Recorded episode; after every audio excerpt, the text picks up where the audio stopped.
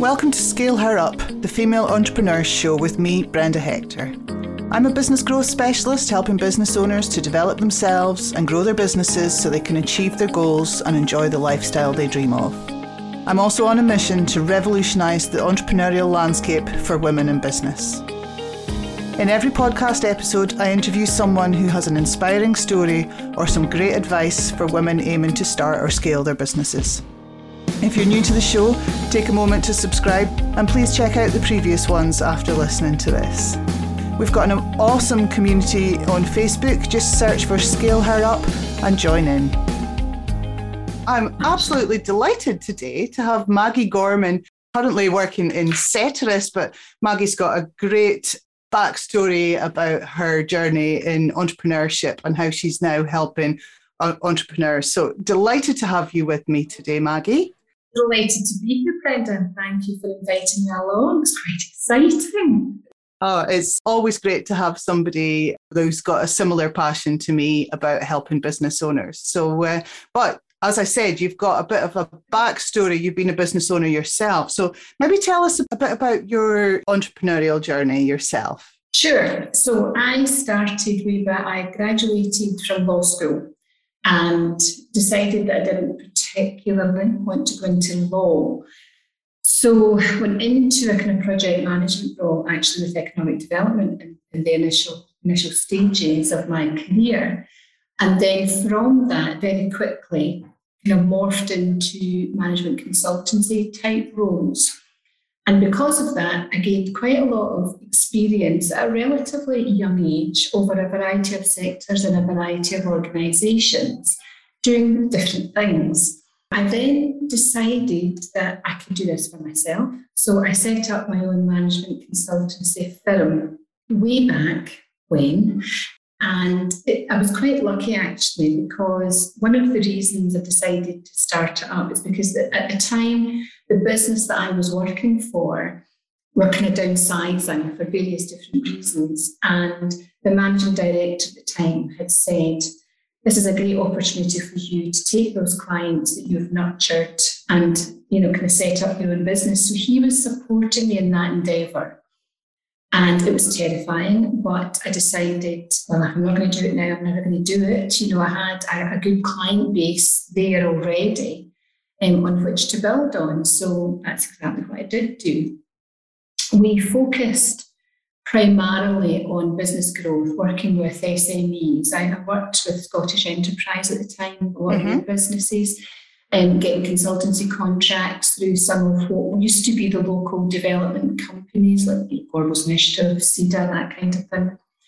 And from there, it just kind of developed terms and legs. It was through word of mouth. So we went into leadership development. Um, I brought in I had a kind of associate model rather than an employee based model because having the associate model allowed me to enter into a number of different sectors that I personally had not a lot of experience in, mm-hmm. but we were able to accept contracts because we had associates that we worked with who were really good at the things that I didn't or couldn't cover. And so it gave us a kind of broad depth of, of coverage, if you like, in terms of the kind of type of businesses that we worked with and, and the types of areas that we were able to support businesses with. It was highs and lows, like every business. Tell, tell me what were the what were the highs? I think the highs initially were obviously being in theory the master of your own destiny, you know, having your own business, being your own boss, and being able to, in theory, you know, accept clients and, and or not accept clients if, if you felt that that was the right thing to do. And just being able to, you know, at the, at the time I had three small children and we were also renovating an old Victorian house. I mean, life was crazy. So, in theory, being able to manage my own hours and have control over that flexibility for me was one of the highs. The lows, I suppose, were it was the opposite of what I just said. We was, ended up. I was thinking as I was thinking as you said it. Um, if you ask ask any business owner at the right time or the wrong time, the highs or the lows is the same answer. It's being your own boss and having to be responsible for everything. And yeah, sorry, it's I interrupted so you there. No, not at all. You're absolutely 100% right, Brenda. And, and this is what we experience now as as business advisors, you know, it's exactly that, that depending, take a snapshot at any one time. Um, and, and there is a lot of crossover between, you know, the, thing, the reasons that you set up your own business, but also the reasons that, you know, the challenges that you face, and sometimes want to kind of give it all up because it's it is taking you to the edge. Um, so it, it can be very fulfilling, but it also can be very challenging. And doing what I do now really helps me to understand because I kind of walk the walk, I can understand from a, a, business founder, a business owner's point of view, you know, what the challenges are. And I had another couple of businesses after that. I ended up selling the consultancy business to one of my associates who wanted to um, grow his market in Scotland. And I then set up, having absolutely no experience whatsoever, a retail business um, around interior design. Just, of course, as the kind of global financial crisis was hitting in 2008. So that was an interesting journey. But we did, we got through it, we went into profit, we were all on our knees, but it was an interesting, it was an interesting time, an interesting journey. So there's a couple of things there. I'm just making a note that I make sure I come back to them. So first things first, tell me about the process of selling your business. Often when I talk to business owners, I ask them what their what does it look like in the when you're finished with it. And lots mm-hmm. of people don't get into business with any idea how they'll get out again. So did you know that that was what you were aiming for? Not at all. No, I had I wasn't at all meaning to, there was no intention for me to sell that business. But I'm also a person that can't ignore an opportunity. And when the opportunity out of the blue uh, was placed in front of me, I had been overseeing that business, managing, owning that business for about 10 years. And I wanted to think of other ways. I, you know, I wanted to think about different directions. And to be honest, the business was kind of running itself. And the same challenge, although there were challenges within the business, don't get me wrong, the challenges were not the same as they were when we first started up. And I kind of missed that whole buzz of, you know, starting again. And so the opportunity arose when I was approached by one of my associates, like I say, who was predominantly an English based business wanting to expand their market into Scotland. And because I had quite a lot of contracts and relationships and a network in place, it kind of suited them. So the process we went through, I mean, my background's law, so we went through a kind of due diligence process. And you'll know from your own your, your own background, Brenda, that you know, selling a business, there's no one size fits all. There's no, there's this myth about, you know, a formula. And I guess maybe for some accountants out there or people who are involved with this on a regular basis, maybe there is a formula. But for me, you know, I, I, spoke to my accountant about it, I spoke to my lawyers about it, and I got the same kind of feedback. You know, a business is only worth what someone is willing to yeah. pay for for it. Um, and for me, it's it's it's never ever, nor will it ever be about the money. For me, it's more than that. Obviously, running your own business, it has to be viable, it has to be profitable. But for me, it's it's not the only thing that, that drives me. I'm not, I don't think I'm particularly competitive in that sense, but I am driven and I am ambitious.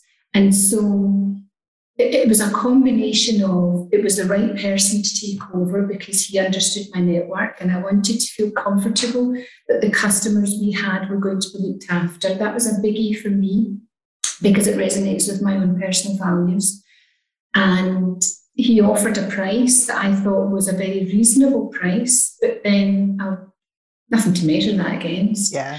I just thought it was reasonable we had an agreement that I would still work in the business for a period of up to 12 months after the sale in order to transition. And I knew that I worked with him particularly well. It was the yin and yang, um, and it, it, did work very well. So things were aligned and it felt right. And I know that's not a very scientific approach, but it felt right in the gut to do it. And so I went ahead and I don't regret doing that at all.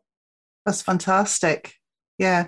And if if you had any advice to someone that was thinking of selling their business, what would be what would be your top tip? I think my top that's a really brilliant question. I'm not sure it's the same advice for every scenario, kind of depends on the variables. And it depends on the person's circumstances, I suppose, and the reasons why they're selling. Um, what would my top tip be? It so is it is it to know what the why is, to know what they need to get out of it? Perhaps that's a really good way of framing it, Brenda. Yes. For me, everything was aligned. I felt it was the right decision for the right reasons. And I guess if you're in a, I suppose it depends if you're under stress or under duress to sell rather than yeah. wanting to sell. For me, it was making sure that the network I had grown and the customers that I lived and became friends, most of them, to be honest, were going to be well looked after. Um, and I felt because that like I said before, it goes back to my own personal values. And I think if if if the sale if the sale of your business is aligned to your own personal values and or can be aligned to that, and I know I'm not being maybe specific enough here, then I would say that's a good starting point. But I would also say be very careful because there are people out there who will take you through a process of sale that's not necessarily in the best interests for you. So just be very careful who you who you bring on as part of your team during that process. I like that. So there's there's the go with your gut, mm-hmm. but make sure that the due diligence is right as well. So. Yeah, I think that's maybe the lawyer in me, but yes, definitely, definitely. Thank you, thank you for for sharing that. So the I'm just going to take you back to you started telling us about the next business, which you launched at the time of uh, economic downturn. Now there will yes. be lots of people listening who I'm not going to say the word, but we've come through a difficult while over the last couple of years, and now we're facing this, uh, you know, this cost of living issues. Mm. So it's a difficult time for businesses. So Tell us your experience of going through that, and again, your tips for people coming behind you in these um, times. I'll, I'll, do my best. Of course, my tips might not necessarily be the same thing for them, but yeah, can I tell you the, the experience that we had? So, um, yeah, I started the business just at the tail end of 2007 when, of course, we were getting very nervous about the potential global financial crisis. And a lot of my friends at the time said, Maggie, you know, you're off your head. Why are you doing this at this time? Why don't you put it on hold?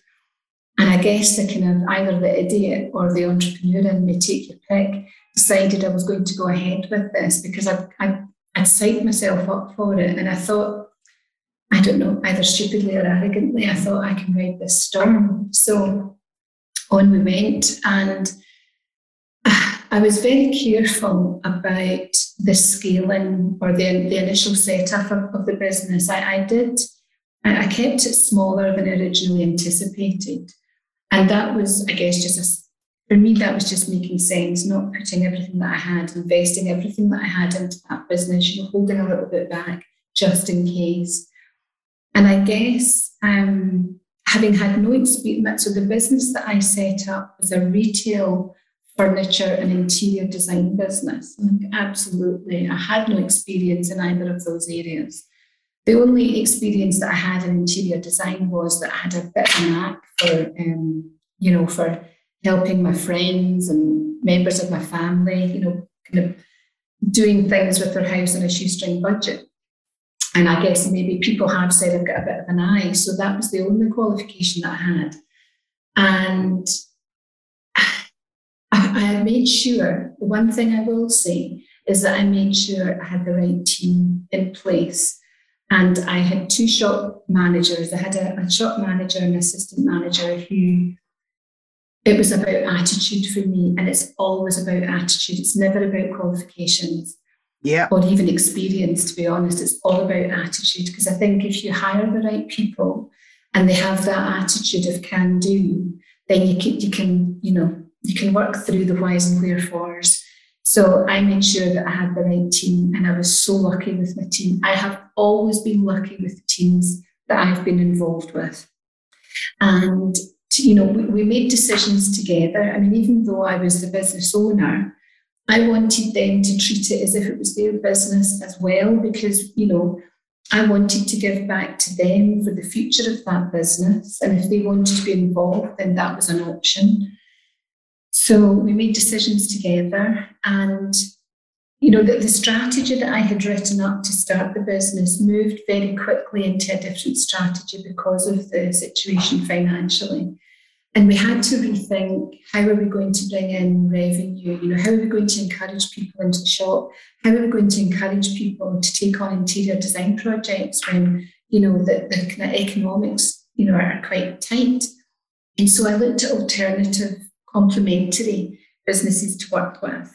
And we worked with we worked with builders, for example, um, you know, working with them to engage with show houses, etc., and, and offer a kind of knockdown, um, I, I, guess a kind of knockdown price to so that I could put the furniture in there and I could work with them to do show houses, and that gave me extra exposure. It was cheap marketing, really.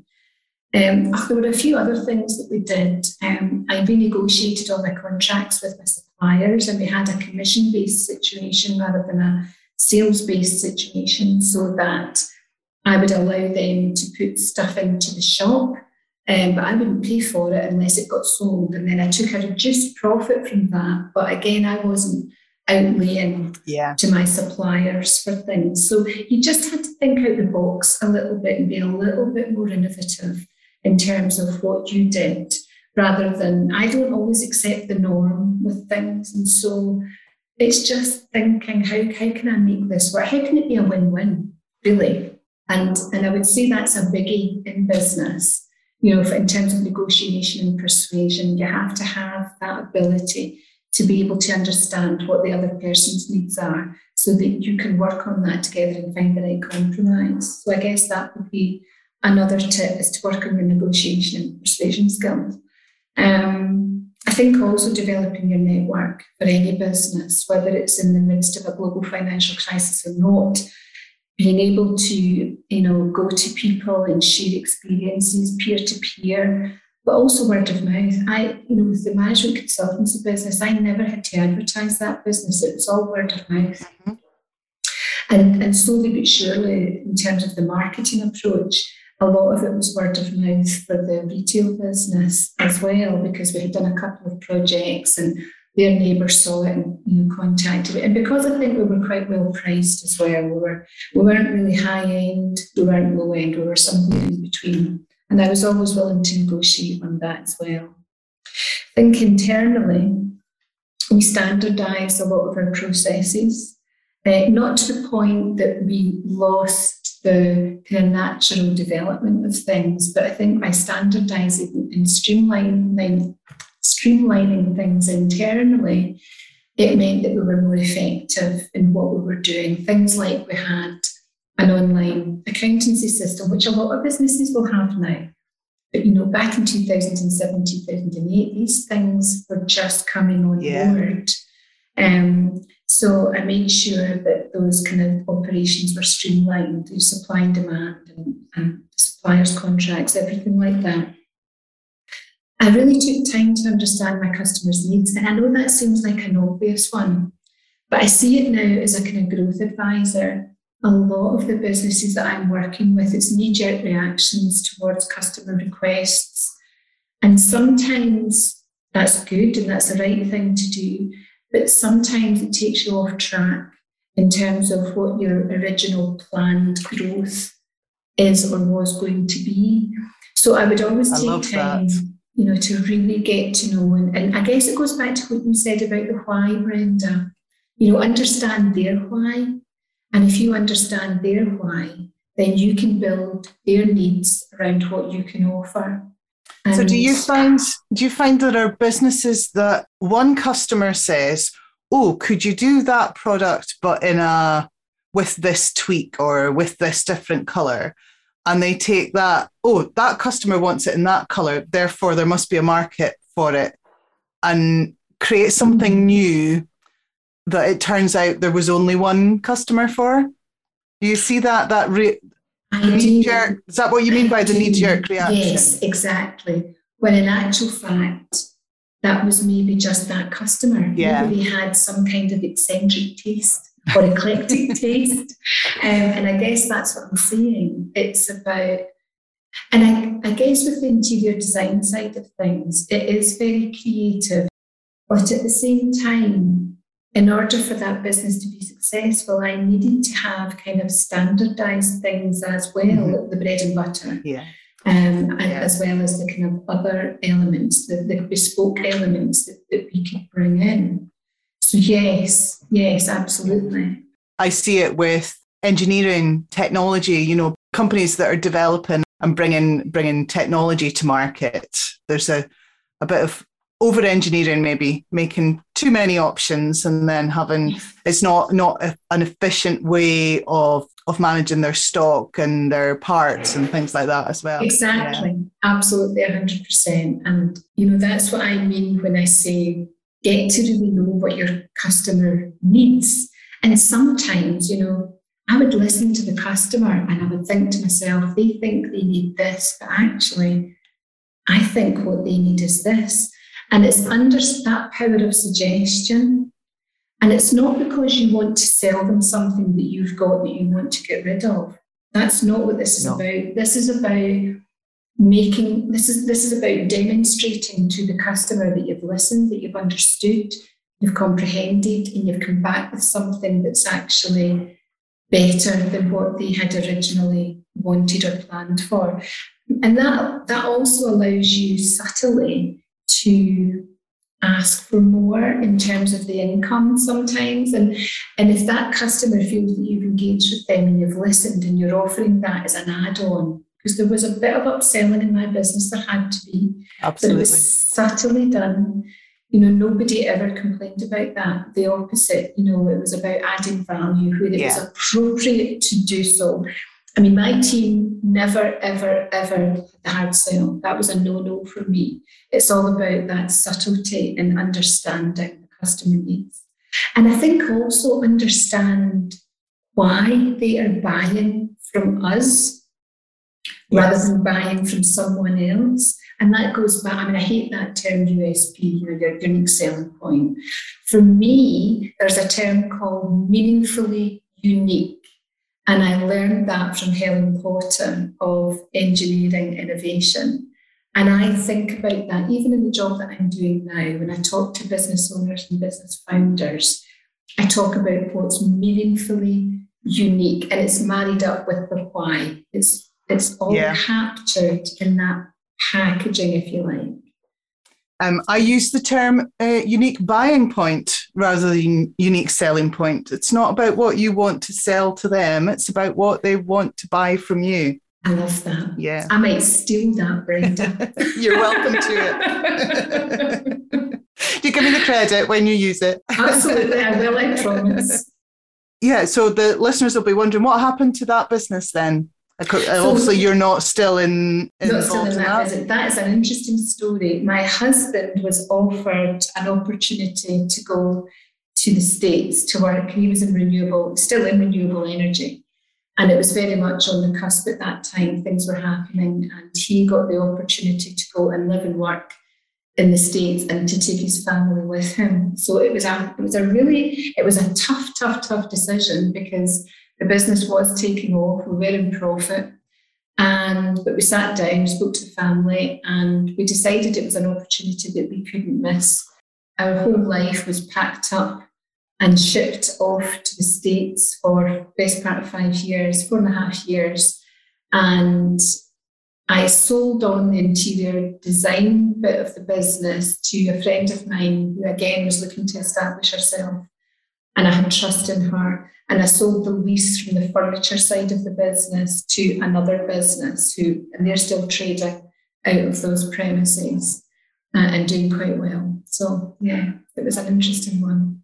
I think otherwise I'd possibly still be doing that, who knows.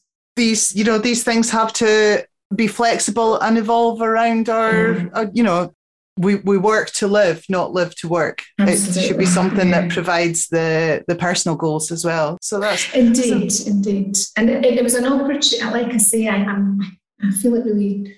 I'm the kind of person that if I see an opportunity, I find it really difficult not to take that opportunity in some shape or form. So, I should yeah. think that's where the entrepreneurial spirit comes from. Yeah, when you see an opportunity, you you grasp it. I, I would like to think so. so let's let's move on then to your current role. Um, yeah, tell us about what you do, what Ceteris does, and how you've taken that that previous experience uh, into that role.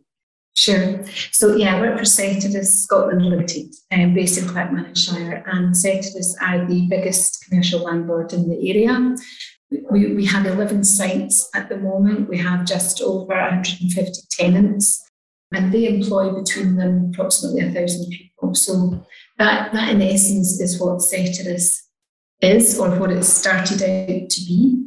Although we're a private limited company, all the profit that we make goes back into investing in the business, but also the support services that we offer, not just to our tenants, but to local businesses, um, not just in Clackmannanshire, but Forth Valley and Central Scotland um, you know, our remit is quite wide. And my I'm responsible for developing that business support side of the business. We have the Business Gateway contract. So the Business Gateway Clackmannanshire runs out of Ceteris and it does until the 31st of March 2023, and then we'll see what happens after that. Um, but also over and above that, we are running pilots for incubators, accelerators. We are running um, female entrepreneur program. We, we kind of brand it all under the name of Emerge. So we have Emerge Enterprise, which houses enterprise insights, Unlocking Potential, which is a, an accelerator program. And we're about to uh, launch a growth club as well. We're trying to come up with a different name for that, the growth club. And then part of that Emerge branding, if you like, we have the female entrepreneur program that we're launching in the autumn. And then in the future, maybe the new financial year, we're going to look at Young Emerge, which is working in schools, trying to get that entrepreneurship engaged through the curriculum for young people at school, you know, trying to marry up the concept of self employment and entrepreneurship being an option yeah, I'm really pleased about that one. Yeah. I mean, there is some work going on. There's some really good work going on around that just now, but we want to kind of engage and collaborate with those organisations that are out there doing bits of that already. So we're not jumping in and taking over. We're working in collaboration and partnership with those other organisations. And then we have the entrepreneur, sorry, the Emerge graduate programme, which is working with graduates coming out of colleges and universities and looking at developing entrepreneurship through through that means as well. So we're busy. We're certainly not twiddling our thumbs. So, um, in terms of the the the schools work and the graduates work, for me that's that's so important because a lot of young people you come through the school process and it's about becoming really specialized and and that process is there just to help them find a job really isn't it whereas mm-hmm the opportunity to be an entrepreneur, to be self-employed, is often it's not a visual route, a route they can see when they're looking at their career choices. I think that's so true, Brenda. And, and really for us, as I would suggest an entrepreneurial organisation, one that's interested in developing that entrepreneurship, it's something that we want to engage with, you know, at school level when young people are thinking about their career choices you know, to consider that actually self-employment could be an option, but to guide them through that process, you know, to answer their questions about how do I do it and where do I start? You know, that is the type of support that we hope to be offering our young people, both at school level and at college or university level. Having said that, there is a fantastic programme coming out of Stirling University just now, which I'm involved with, I sit on the advisory board and they offer a fantastic opportunity to their graduates. But like everything else, they only have so much resource. And, you know, there are there are graduates who maybe for whatever reason don't get onto the program, but they still want to proceed, you know, with developing their own business or setting up something that they want to develop. So again, we're there to offer that type of support, that type of collaboration. We're not there to encroach on what's already succeeding. Yeah. In terms of that question that you just said there, when somebody's thinking about starting a business, what do I do? How do I start? So it doesn't matter who they are, if they're school kids or graduates mm-hmm. or anyone yeah. that's that's looking for um, looking to start their business. What would be your key advice? Just do it. Mine too. so um, I'm being a bit flippant, but yes, I, I, think so. There are there are a number of organisations that you can contact, and of course, Business Gateway is the one that I'm going to kind of fly the flag for here. Um, if you're 16 or over, we can start working with you. There are various other organisations, you know, there is the Prince's Trust, who do a, a, fantastic job working with young people in order to help them through the self employment route. And there's, I think it's Young Enterprise are there as well. There's a few other organisations that can help, but the, I think there's there is quite a lot of advice out there. I think the difficulty for young people is knowing a where to go for that advice and, and where to start. And I would always say contact your local business gateway first of all, because we can signpost those young people to the appropriate organisation to help them get started. Is Business Gateway is that Scottish Scotland wide or UK wide? It's uh, you well, it's Scot Scotland wide. Business Gateway is uh-huh. Scotland wide. There are other support mechanisms in England which I'm not entirely sure about. Um, and I think they're called different things. But in terms of Scotland, Business Gateway and every local authority region will have an offering of Business Gateway in some shape or form. It quite often is delivered through the local authority. Um, we're one of the exceptions in that we deliver Business Gateway through a subcontracted contract with our local authority, Clacks Council. So, but, but in theory, the service that you get is the same. And there's lots of, even if a young person was to go onto the Business Gateway website, there are lots of resources there and everything through Business Gateway for the user who's wanting to set up their own business is free. So they don't pay anything for that yeah. service. It's provided through government funding. Yeah, absolutely. Obviously, most of the listeners are, are currently to Scale Her Up are based in Scotland, has been listened to in nearly 30 countries around the world. So there oh, are wow. people all over the place. If you can't find the help in your own uh, location, feel free to join the Scale Her Up group on Facebook and ask in there. Um, because I will will do all that we all that we can to, we to help indeed. people wherever they are. We're yeah. here to help that that person that wants to know more. Absolutely. So what are the what are the big challenges then, Maggie, that you see people facing in being in business. a business owner? Mm-hmm. Yeah. So in, in my role at the moment, my, my role is to, I head up the Business Gateway team, Business Gateway contract, but I also am responsible for developing those business support services within Ceteris. But I work also as a growth advisor. And that's the thing as well that I want to say about Business Gateway. It's not just about business startup. If you have an established business as well, you know, we have growth advisors that can help on that side. So in my capacity as a business growth advisor, I think some of the challenges that, that we see are a business trying to scale up without really having a proper foundation. And, and what I mean by that is really exploring some of the things that we've talked about already. You know, understanding what your product is. And I really don't mean this to sound patronizing. That's the last thing that I would want to do. But it's it's that kind of knee-jerk reaction sometimes to I'll, I'll give you one example without naming the name of a company. They approached us because they had been offered quite a decent contract and they wanted to they wanted help developing their internal systems to accept this contract And it, that, accepting that contract would have meant almost ignoring some of the other customers that they had developed over the last four or five years. And so we explored a number of avenues with them. And that was that kind of knee jerk reaction oh, I've got a fantastic contract here, let's go for that. Now, I'm glad to say that we worked with them to develop an all round strategy because that big contract that they, they were engaged with, that company, unfortunately, during COVID, had to really downsize. So if they'd gone with that one contract, they would have not been in the position that they are now, and that is now being able to continue and grow.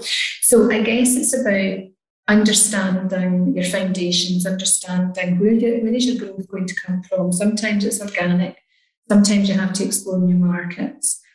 Listening to your customers, listening to what your customers are actually needing from you, and, and also some of the wider concepts that your customer needs, because that's perhaps where your complementary business can, can play into those new markets.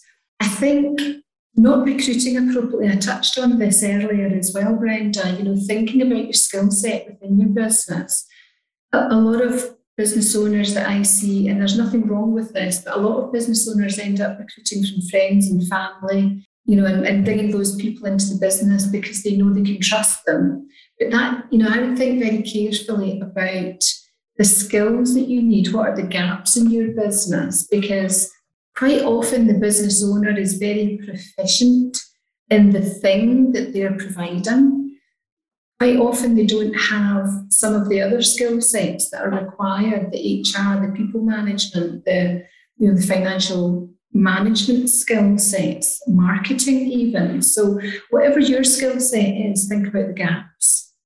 You gave um, us a really good example of that yourself in your second business there, where you said, I know nothing about it, but I brought in good people who did. Yeah, yes. Exactly. And that is yeah. exactly right. And it did work, thank goodness.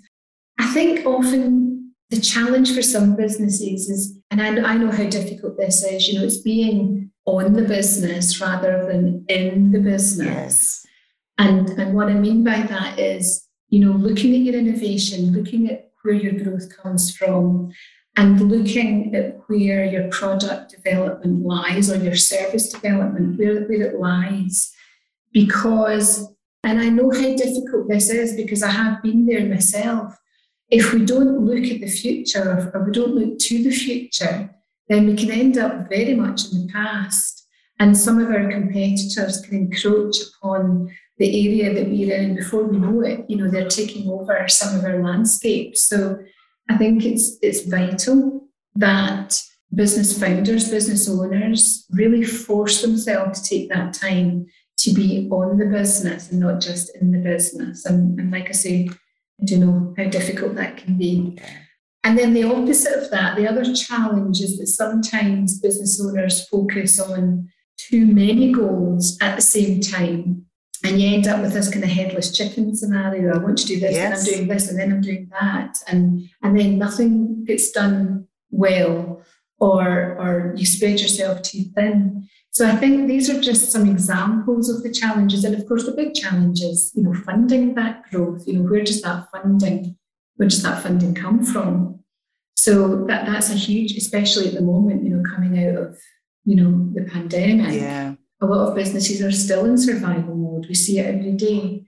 So it's supporting them through that through this difficult time. But it's quite positive. I think it's quite positive. We're seeing a steady increase now in business startups. We're seeing a steady increase in business growth. So I think we're now, we are moving in the right direction. But then I'm a half I'm a glass half full type of person anyway, so I always look for the positive. There are always opportunities, though, aren't there? And I, uh, I would imagine that most people who are starting their own business are the type of people that see the opportunities rather than mm-hmm. the the mm-hmm. negatives in, in sure. any situation. Yeah. Mm-hmm. For sure. Yeah. Yep. So um, I've got two questions, two final questions for you, okay. Maggie. Um, as you know, Scale Her Up has been created to support women um, mm. looking at starting up and scaling up their businesses.